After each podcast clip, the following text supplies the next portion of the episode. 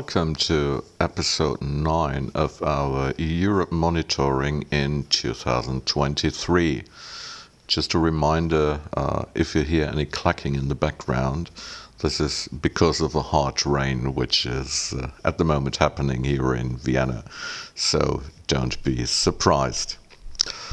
At first, we would like to start in Germany and uh, the government's uh, trying to reform the asylum laws on the EU level. The German government has set itself the task of shaping migration in a forward looking and realistic manner with an active and orderly policy.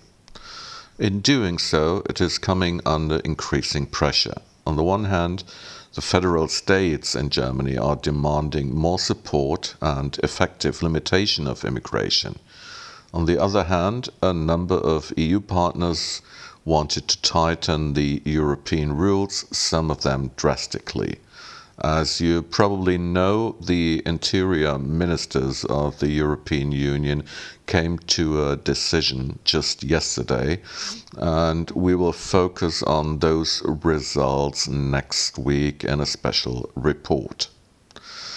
So, in this situation, the German government seeks its salvation by campaigning for approval with a common position in Europe. Berlin is prepared to take a more restrictive course also to prevent minimum standards for the protection of refugees being dragged in the EU. An agreement among the EU states would have to be in place by the summer in order to get the proposals through the legislative process before the European elections in spring 2024. For the federal states in Germany, with their heavily occupied accommodations, especially in big cities like Berlin, Hamburg, Cologne, and Leipzig, it should be too late and at best bring just gradual relief. The largest group they have to deal with are the approximately 1 million war refugees from Ukraine. The German Interior Minister Nancy Faeser hopes that the reform of uh, EU law, for which majorities in the EU are not yet certain, will result in an early registration of asylum seekers and migrants. It is extremely important to register and identify at the earliest possible time, so Faeser. So far, according to the Dublin rules of the EU, those states have to examine asylum applications whose national territory migrants enter first. This usually affects countries on the EU's external borders, such as Italy or Greece. If migrants are apprehended in other EU states, a database in which the fingerprints uh, are recorded can be used to determine which state is responsible. Asylum seekers can be sent back there. Theoretically, only a few people would then arrive in Germany in this way. But the system hasn't worked for years, also because border states let people move on without registering. The shortcomings of the previous system are reflected in the numbers of so called transfers to other EU countries. In almost 69,000 cases last year, German authorities asked other EU countries to take people back. The German states agreed in a good 36,000 cases, but rejected 27,000. According to the Federal Office for Migration and Refugees, only 4,200 people were actually deported to other EU countries. The German government hopes now to be able to break through the previous blockade on the reform of the EU rules under the EU Council presidency of Sweden or subsequently Spain. Faeser is pushing the plans in a group of six, along with France, Italy, Belgium, Sweden, and Spain. An agreement is difficult but possible, according to German government circles. From the government's point of view, a prerequisite uh, for the reform would be that the asylum seekers would be adequately cared for and accommodated during the border procedure and would enjoy legal protection in accordance with EU standards. The countries on the EU's external borders would receive money from a binding solidarity mechanism within the EU and support from the responsible EU agencies, above all, the Border Protection Agency Frontex. The German uh, security service are fearing new Islamist extremism.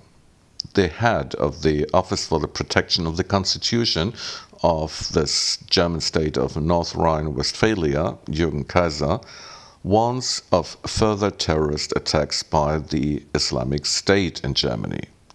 Even after the collapse of his caliphate, there are regional IS offshoots that still coordinate attacks in the West. In particular, the terrorist group Province Khorasan should be mentioned, which has a very strong foundation in Afghanistan and is quite active as far as Europe concerns. Dangers arise from the spread of Islamist ideology via the internet, for example, short spots on TikTok. We are also increasingly observing proselytizing activities by extremist Salafists who are trying to spread their Islamist ideas. There is also an increasing interaction between extremist ideology and psychological instability. For some time now, the security authorities in Germany have been observing a renewed strengthening of the Islamist scene. Only two months ago, the Office for the Protection of the Constitution in Hessen uh, and its head Bernd Neumann warned that Islamism is currently the greatest danger after right wing extremism. What we've experienced over the past two or three years has been something of a deceptive calm, he said. Since the end of last year, the Office for the Protection of the Constitution has noticed increased agitation, particularly with regard to proselytizing activities by Islamists. At first glance, the behavior of local Islamists appears to be nonviolent. He says, but this can ultimately prepare the breeding ground for violent jihadists. Islamists try to win followers through the virtual world. These are sometimes uh, very well made, also multilingual appearances on various internet channels, which are intended to appeal to younger people in particular. What worries us about this is that the extremists seem to be consistently successful in recruiting.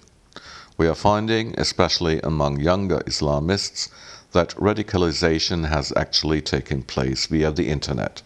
Neumann continued. There are also new terrorist uh, donations uh, in Germany. The German uh, prosecutor's office has arrested seven alleged supporters of the terrorist organization Islamic State IS in a nationwide procedure. More than 19 properties belonging to the main suspects were searched. The investigators searched more than 90 other properties in Berlin, Bavaria, Bremen, Baden Württemberg, Hamburg, Hessen, Rhineland Palatinate, Thuringia, Lower Saxony, and North, uh, North Rhine-Westphalia. It was about a financing network of the IS. The threat from Islamist terrorism remains high, said German Interior Minister Nancy Faeser. We are very vigilant and will continue our tough stance against Islamists. According to the information, four of the arrests were made in North Rhine Westphalia, one more each in Baden Württemberg, Rhineland uh, Palatinate, and Bremen. Three men and four women are accused of supporting a terrorist organization. The accused should be presented to the investigating judge of the Federal Court of Justice in a timely manner. The authorities confirmed that the proceedings are about an international donation network that is said to have collected at least 65,000 euros for the terrorist organization. The funds collected were then transferred to IS members in Syria and to intermediaries named there the donations were used in particular to improve the supply situation for members of the association imprisoned in the northern Syrian camps Al Hol and Roj. Even in some cases, the money was used to enable the inmates to escape or be smuggled out of the camps. As the public prosecutor added, the homes of a total of 14 suspects were searched. The properties were located in Frankfurt, Offenbach, Wiesbaden, Darmstadt, and Kassel. The accused are between 20 and 44 years old with Algerian, Italian, Turkish, Austrian, Iraqi, Moroccan, and German nationality. A 34 year old man from the German city of Darmstadt is accused of having acted as a middleman within the donation network. The accused is said to have received donations and, with the involvement of another person, forwarded them to a suspected IS member in Syria, the authorities said. For this purpose, the accused is said to have set up an account with an online payment service in September 2020 and made it available for the network to call for donations.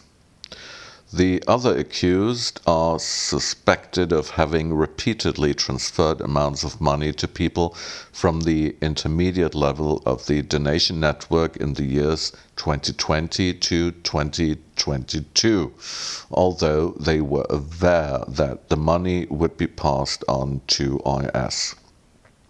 A total of around 16,000 euros is said to have flowed to the Islamic State.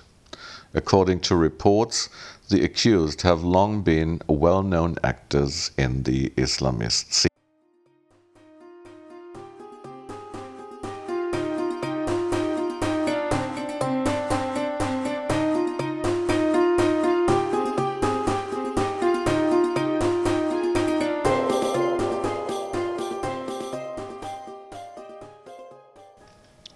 Let's jump to the European Union, where the first lessons of the uh, Qatar Gate uh, scandal in the European Parliament um, reached to uh, political decisions.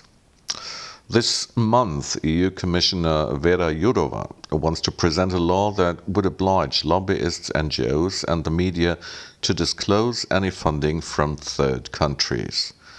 This should show whether and to what extent authoritarian regimes influence the European public. The EU Commission wants to oblige lobby representatives, non governmental organizations, the media, and research institutions to disclose in a, a, national transparency register whether and to what extent they are funded by governments from third countries the authority intends to present a corresponding legislative proposal this month. We will propose a concrete legislative initiative to protect our democracies as part of a package of measures called Defending Democracy, said the EU Deputy Commissioner. According to this, money flows from third countries whose aim is to influence public opinion and the democratic environment should be disclosed. The aim of the initiative is to make transparent whether authoritarian regimes such as Russia, China, or Arab countries are trying to influence public opinion or political decisions in the EU countries in their favor through paid strawmen. EU Commission President Ursula von der Leyen had already announced in her annual speech on the situation in Europe in September last year that the Commission wanted to protect European democracies from covert foreign influence. She said at the time that any Trojan horses of autocracies cannot be allowed to attack our democracies from within. In a resolution more than a year ago, the EU Parliament pointed out the danger of foreign governments manipulating public opinion in the EU countries.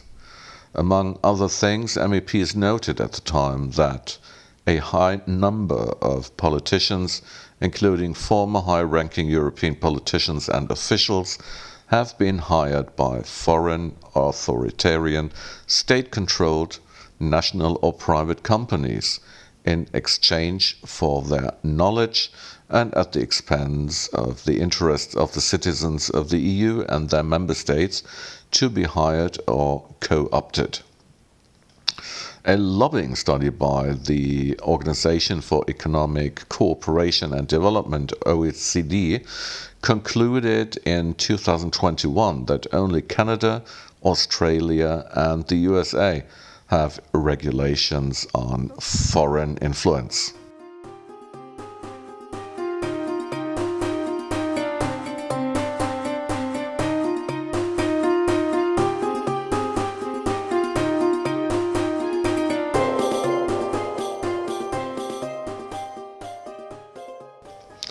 Finally, a nice yellow press headline from Turkey after the final uh, election, uh, presidential election in the country, um, where at uh, President Erdogan's inauguration, a German celebrity uh, was seen.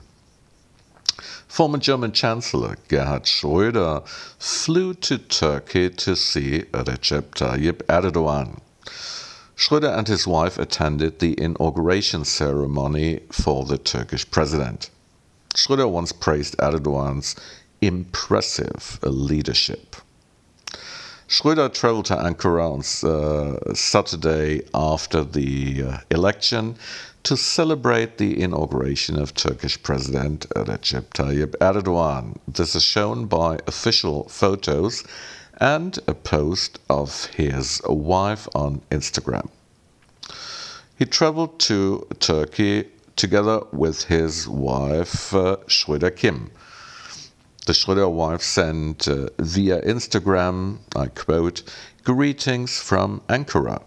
She further commented on a picture of the two in Ankara in the presidential palace with the words, the first time my birthday party in Turkey, and then also for this special occasion. Schröder has a long standing private friendship with Erdogan. We all know, beside his close friendship with the Russian President Vladimir Putin. Back in 2005, uh, Schröder uh, praised uh, Erdogan's impressive leadership.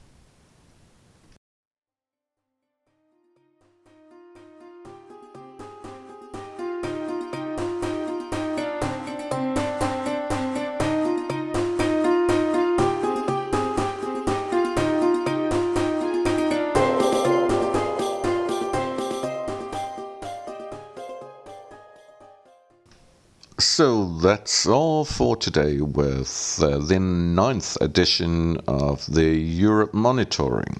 Uh, we hope that you're going to have a very nice, warm, and sunny weekend, and uh, we all hope to hear you soon with uh, a new special podcast episode about a topic which also might be of interest uh, to many of you.